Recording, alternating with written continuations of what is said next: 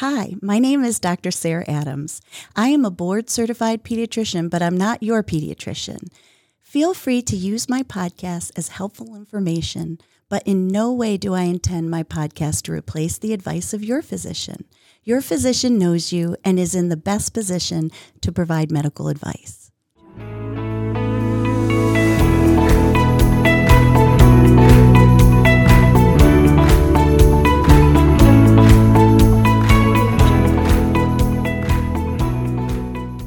Hello, and welcome to Growing Up with Dr. Sarah. Today, I am very excited because it is actually my 10th episode. It is so cool to see dreams and goals become a reality. And this was one goal and dream that I've had for a very long time. And that is to share experiences and stories to teach you all some things and maybe even walk away with some tools each time you listen. So I do want to thank you for hanging on, and I hope that you'll continue to enjoy the show in the future. It's just me today, and I thought I would share something with you that is very near and dear to my heart. And I mean that because it's something that as a parent I've had difficulty with. And that is is it okay to let your child fail? And I'm not just talking about failing grades or making, you know, um, I, I'm also talking about really making any kind of mistake.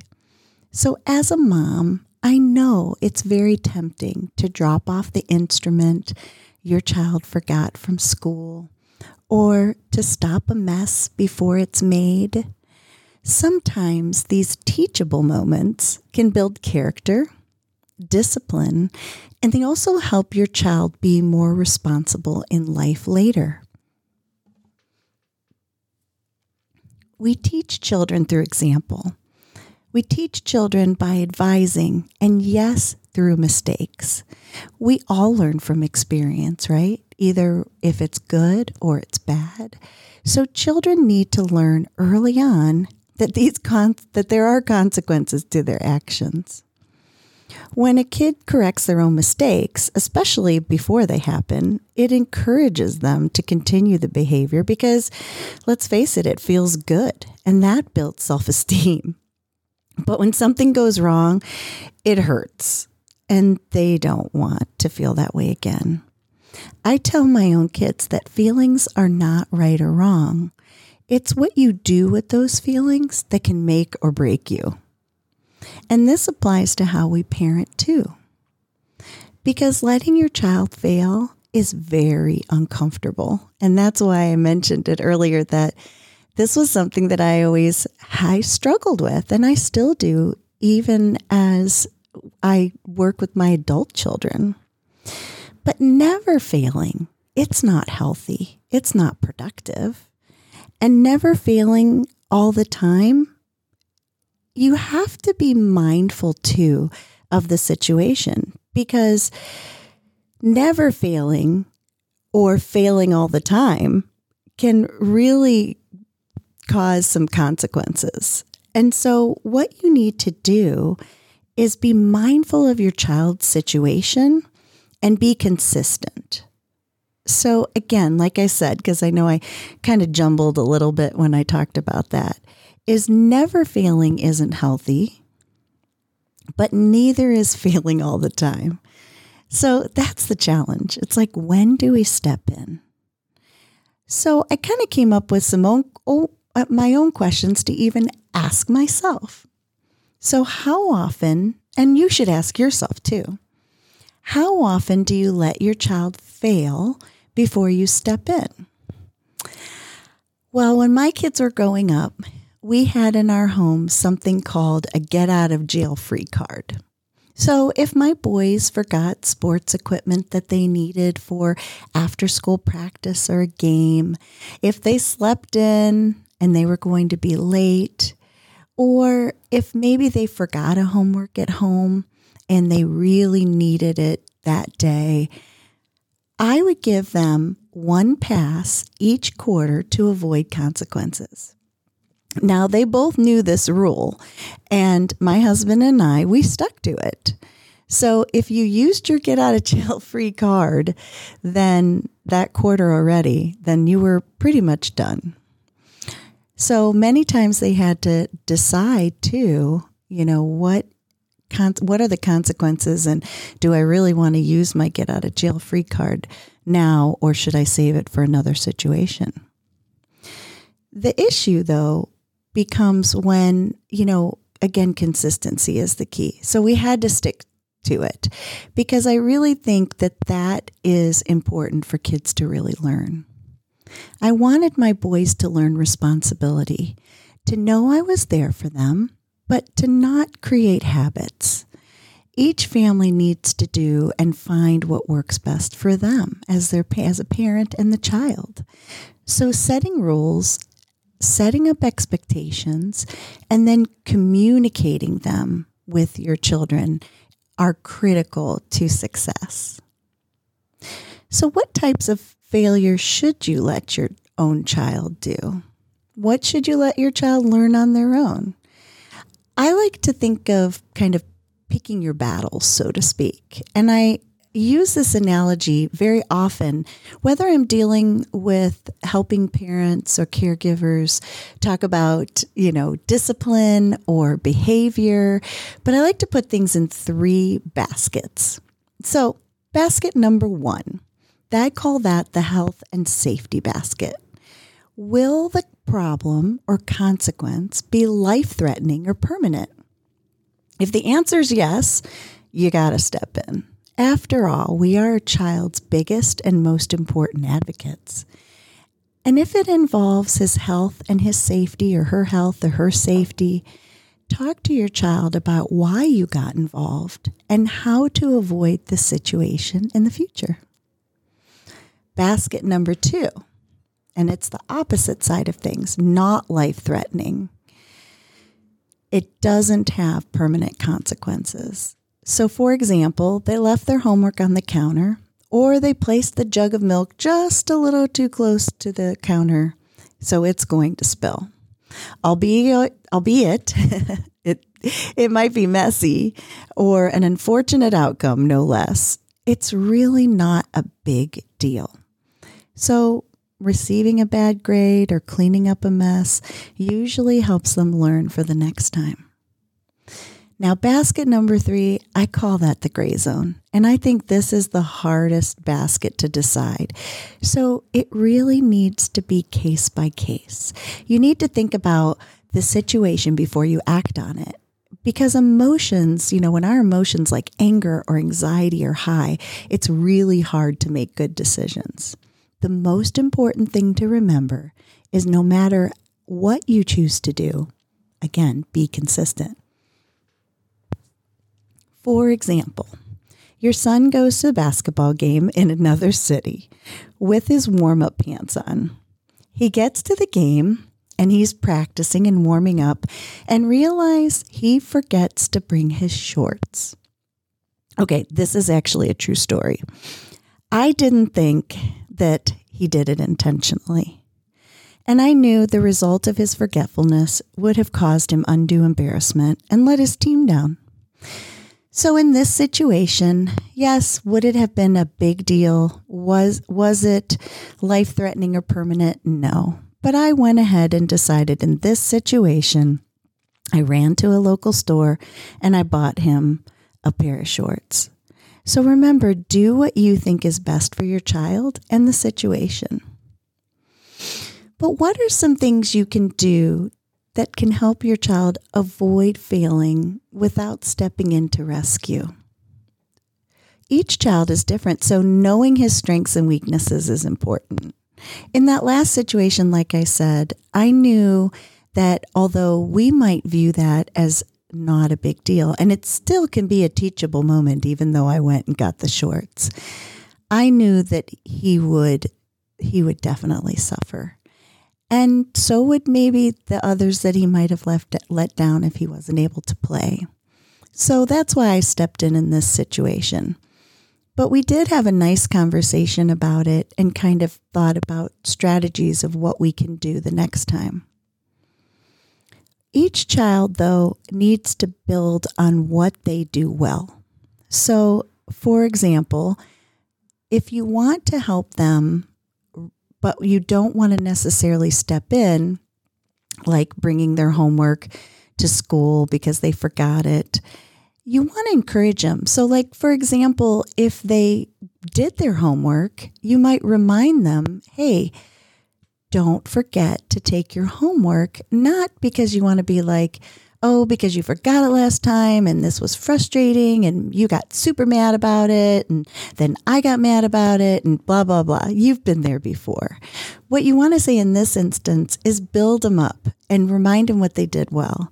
You worked so hard on that homework. I know you want to turn it in and, you know, be proud of what the work that you did. So let's let's do something that we can help you not forget. Don't let it go to waste.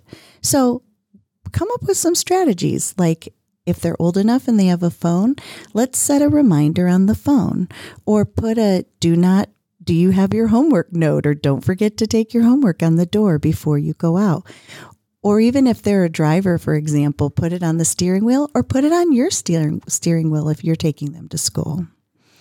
Although it seems counterintuitive to let your child fail, when you can help, a, a counterintuitive to let them fail when you can help them avoid this, you know, and this discomfort, sometimes it's okay to let them skin their knee a little to learn. When parents come to my office and have concerns about their parent their child's child's behavior, I always tell them, "Hey, talk to your child.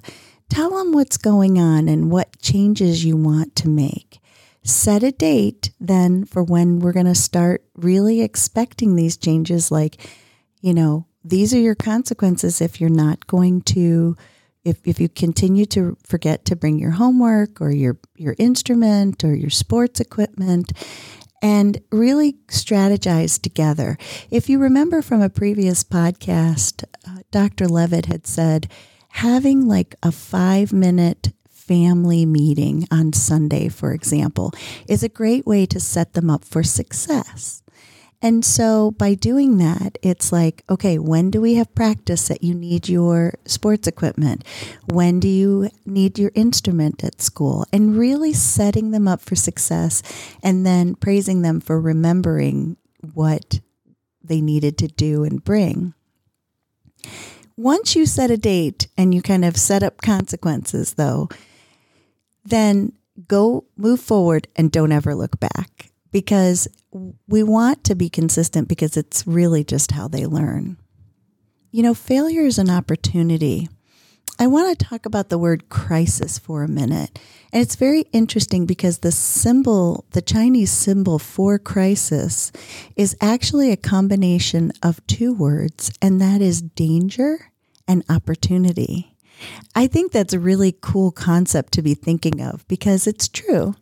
When there's a crisis, you know, there could be danger or there's consequences, but there's also opportunity. And so failure is an opportunity. It's a chance to reevaluate and come back stronger with better reasoning. Failure is not fatal.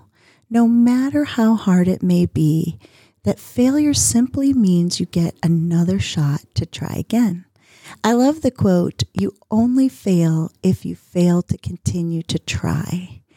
And so you you can still be loving and and supportive for your child and make these teachable moments more comfortable by letting them understand exactly why you made the decision that you did so that they can learn and not feel like you're not helping me, you're not trusting me, you're not, you know, doing everything that I need you to do. But part of learning for everyone involves feeling uncomfortable at times.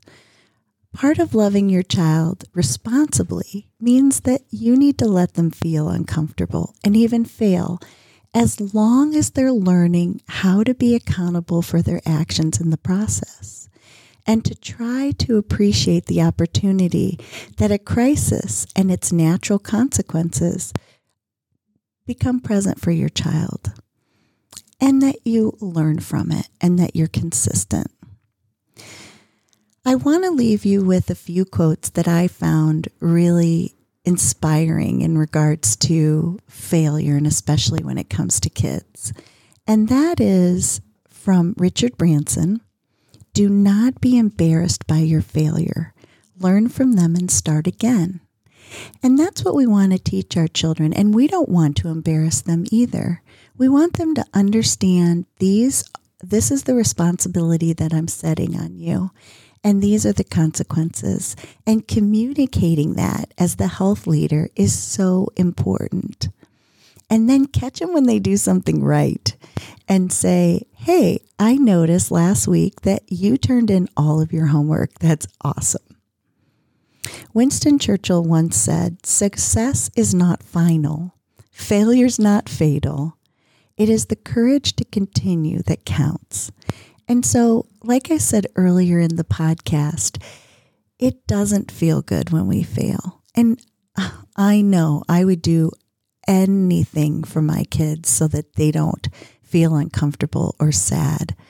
But I also know that by doing everything for them, they're not learning and they're also it, the possibility of not being as successful in the future is is a real thing. So you're setting them up for success. Again, keep in mind that crisis, that Chinese symbol means danger and opportunity. But again, we want it to be these teachable moments that are so important. And finally, I want to tell you there's only one thing that makes a dream possible to achieve, and that's fear of failure. And so we don't want them to be afraid to fail. We don't want them to be afraid that of these consequences. So we want to encourage them. We want to be there for them. But we also want them to learn from these mistakes so that they don't do it again, so that they don't feel that uncomfortable again. I want to thank you so much for joining me with this journey. There's so many more topics we have to talk about. I want to talk about sibling rivalry and continue to build on parenting and parenting skills. And I'm really excited about some future guests that I have that we're going to talk about a very important topic, and that's anxiety, which we know is becoming in and of itself a pandemic in this country and especially for our children. And like I mentioned in the first podcast, you know, we're not perfect, but we can take it one day at a time and realize that we are the health leader and realize that we are learning too every day as we parent. And again, to remind you that we learn from our experiences and it's it's good. It's all good. So please follow me. Please continue to listen and share.